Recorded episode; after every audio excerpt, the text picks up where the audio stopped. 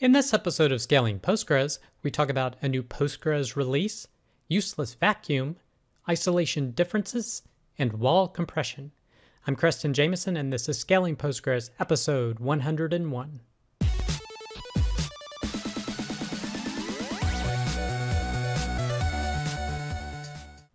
All right, I hope you're having a great week.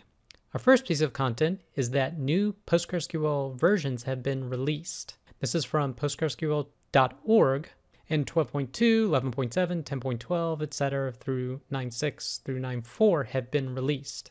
Now, this is the end of life release for PostgreSQL 9.4. So if you're still on version 9.4 or even earlier, you should definitely upgrade to one of the more recent versions. Now, there was one security issue mentioned, uh, CVE 2020-1720, where alter depends on extension is miss- missing authorization checks. So, yet another reason to upgrade to take care of this, although you could probably take some mitigation steps to reduce the risk uh, of that. As well as this uh, post also lists all the bug fixes and improvements for this version. So definitely review this blog post if you want to learn more. And also, there was a link to the uh, PostgreSQL roadmap. So if you want to know when they're targeting the minor releases, they do show it on the uh, developer slash roadmap page, as well as give a projection when the next major release, uh, version 13, will be. The next piece of content is useless vacuuming.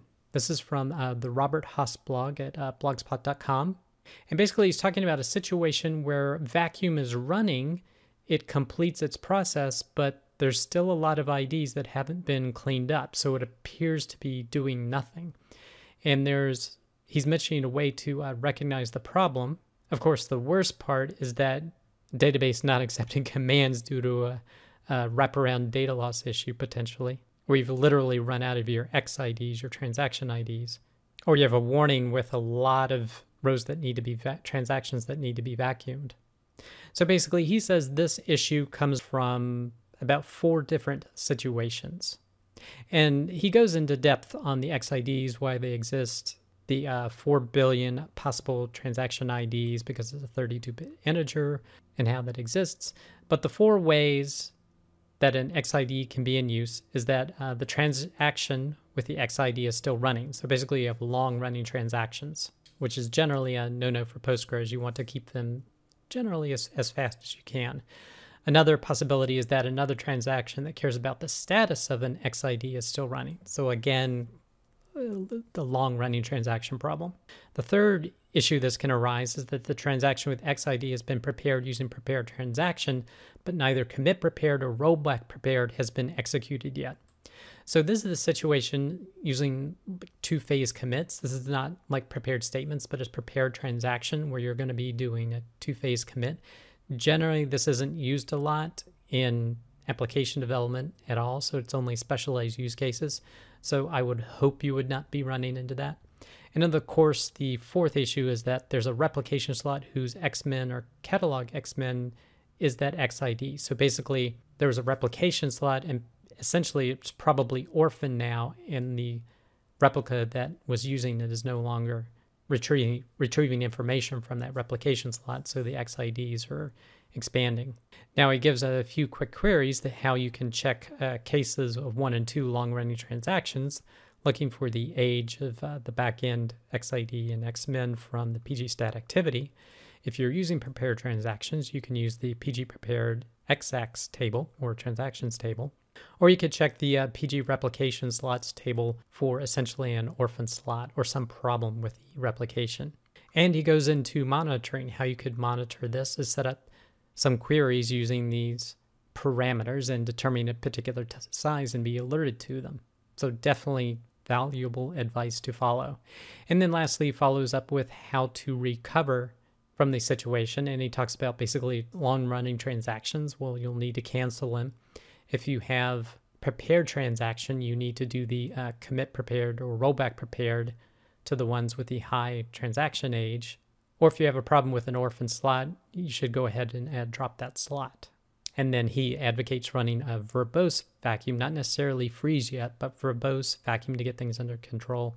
And then you can move on from there. So definitely really great blog post about um, useless vacuuming. The next post is isolation repeatable read in PostgreSQL versus MySQL. And he goes over and talks about uh, the concept of isolation, how transactions that are occurring within the databases are isolated, and that there's four versions according to the SQL standard. There's read uncommitted, which a transaction can see the changes of other transactions before they're committed, and PostgreSQL doesn't implement this mode, he says. Read committed, so a transaction sees changes from other transactions as soon as they're committed, and this is the default in Postgres. A repeatable read, when a transaction reads back a row that's already been read by a previous query, it must read the same values even if the row is changed by another transaction that is committed in the meantime. And from what he says, MySQL follows this uh, as the default, a repeatable read. And then lastly is serializable. And a transaction cannot see or produce results that could not have occurred if other transactions were not concurrently changing the data. So he goes over into some very interesting differences. Number one, that Postgres' default is read committed, whereas MySQL's default is repeatable read. And he goes into ex- examples of this. But even if you set it to repeatable read in both Postgres and MySQL, you get uh, different results depending on how it's executed. So the implementation of the engines is different. And he goes on and shows further examples of some of these differences using a third and a fourth example. So, definitely, if you're considering moving from MySQL to Postgres and you rely a, a lot on transactions, this is a definitely valuable post to look at to look at the differences in how Postgres versus MySQL handle different implementation issues. So, very interesting blog post to check out. And I should say this is from the uh, PostgreSQL verite.pro blog. The next post is compression of PostgreSQL WAL archives becoming more important, and this is from uh, Percona.com. Now, he's talking about literally compressing the WAL files using some sort of compression tool such as gzip, or I believe he talks about P7zip here as well. Not so much uh, the WAL compression setting in PostgreSQL. So there is a WAL compression setting that you can set in Postgres that does some things to compress, I believe it does a full page image uh, writes to the WAL. And definitely that's advocated to go ahead and set that. You burn a little bit more CPU in exchange for uh, disk space saving issues, but I've generally found it for large database systems, it's much better to have that enabled and take a minor, very minor CPU hit compared to the disk space savings, as well as potential uh, network transfer savings with WAL files as you get a highly active database. Now, what he's also mentioning here is that compressing them is part of the archive command. So he says there are ways to do this using uh, PG backrest as well as WAL-G to be able to do that. But you can also do it yourself just using a gzip utility. So if you typically copy it to another location, you can use a gzip to compress to a particular location, as well as 7ZA because it does really high compression as fast as possible. And to- shows you where you can get it and install it for uh, Ubuntu and CentOS. Then he talks about restoring. He looks at the different ways you can restore for, with WAL-G and pgBackRest because you have to unarchive essentially the file and then use it again, as well as using uh, gzip and 7ZA. Now, with some of these compressions, he was able to get down from a 16 megabyte standard file down to 197 kilobytes. So extremely high compression with the uh, 7ZA. So if you're wanting to conserve disk space and maybe make some of your WAL handling more efficient, definitely investigate this blog post to see if you can add some additional compression to how you're handling your WAL files.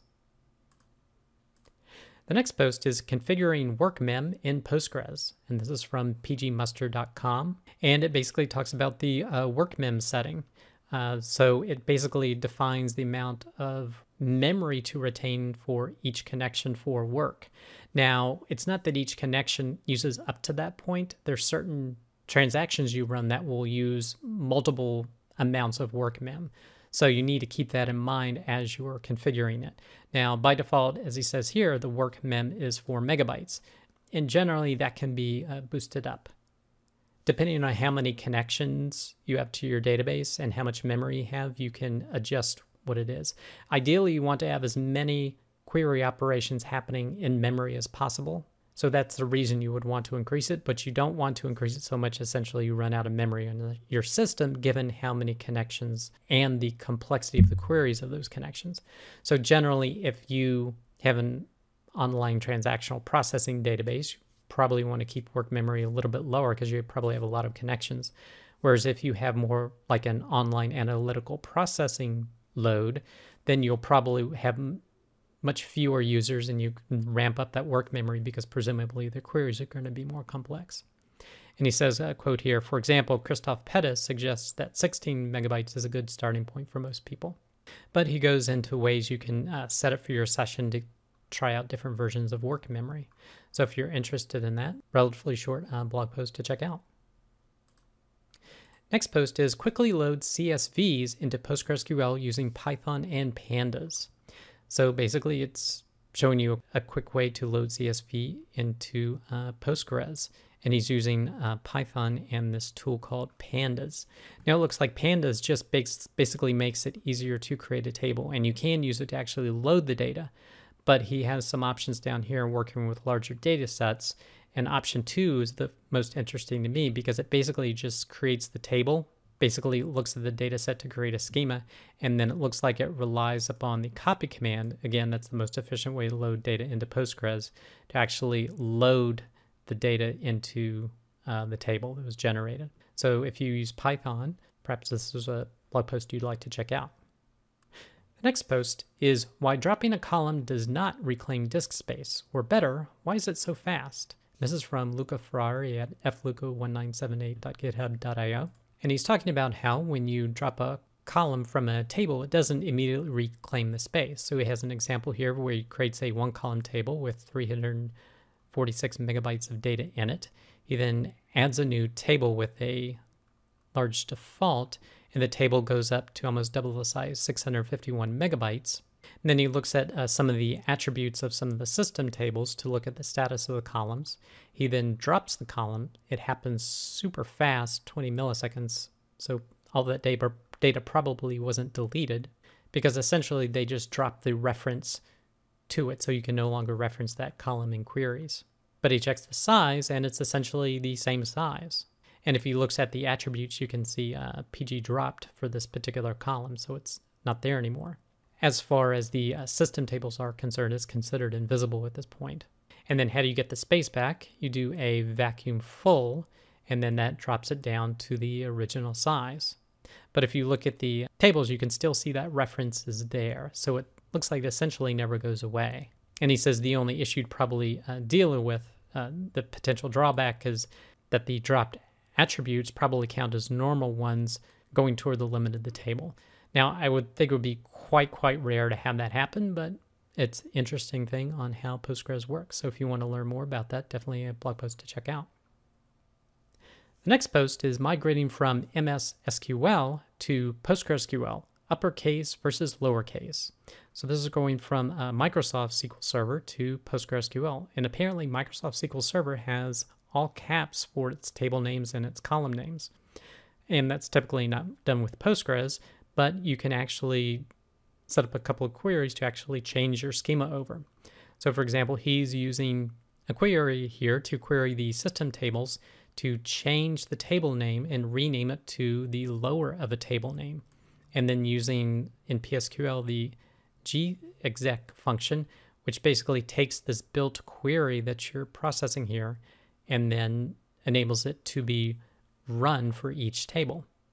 Now, he does mention that this first implementation has a SQL injection issue, and if you use quote ident, it will avoid it. So definitely you would want to use this version when working with uh, these types of queries. Now that handles the tables, and then this how is how you handle the columns. So it gives you a tool that allows you to be able to go through each column and set it for lowercase. So if you have a use case for using this, definitely a very interesting blog post. The next post is How to Automate PostgreSQL 12 Replication and Failover with Rep Manager, Part 2. So this is the uh, second version. The first part is linked here, and it covers a three node cluster, one primary, two standby PostgreSQLs, and then a, a witness node elsewhere to handle the election process of who's the primary or not. And this post goes over setting up uh, replication failover, and it goes into a lot of depth with Rep Manager being able to set it up. So if you're interested in setting up uh, clusters in this way and you want to investigate Rep Manager, definitely a blog post to check out. Now, related to that, there's another blog post covering uh, Rep Manager, and it's failover and recovery with Rep Manager in PostgreSQL 11. So I believe this one was uh, version 12, and this blog post, uh, I guess they're still on 11, and it goes through the process of setting, how they set up a Rep Manager for their use case. So two blog posts to check out if you're interested in using Rep Manager for cluster management.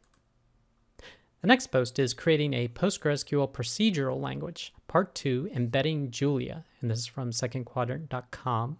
Now we covered where the initial setup was done for running it, uh, setting up as an extension, and this is actually embedding Julia because it says that uh, Julia provides an API so that Julia functions can be called from C. So they're going to leverage this to execute the Julia code from its defined function store procedure. So he has uh, an example here of setting up the next phase of it. So again, it's quite short, uh, but it's the second part of creating an extension that will generate a Julia procedure language. Next post is Can PgBouncer survive transient network events? And this is from enterprisedb.com. And it's the fifth part of the series of PgBouncer handling uh, network outages. And again, uh, using their enterprise uh, DB IP manager to do it. So this covers a lot of the conclusions and what they covered. So if you've been interested in this series, here is the last post. And the last piece of content is how to map a PostgreSQL array to a Java list with JPA and Hibernate. So if you have an interest in doing that, mapping arrays to uh, a Java list, uh, definitely a blog post to check out. That does it for this episode of Scaling Postgres. You can get links to all the content mentioned in the show notes. Be sure to head over to scalingpostgres.com where you can sign up to receive weekly notifications of each episode, or you can subscribe via YouTube or iTunes. Thanks.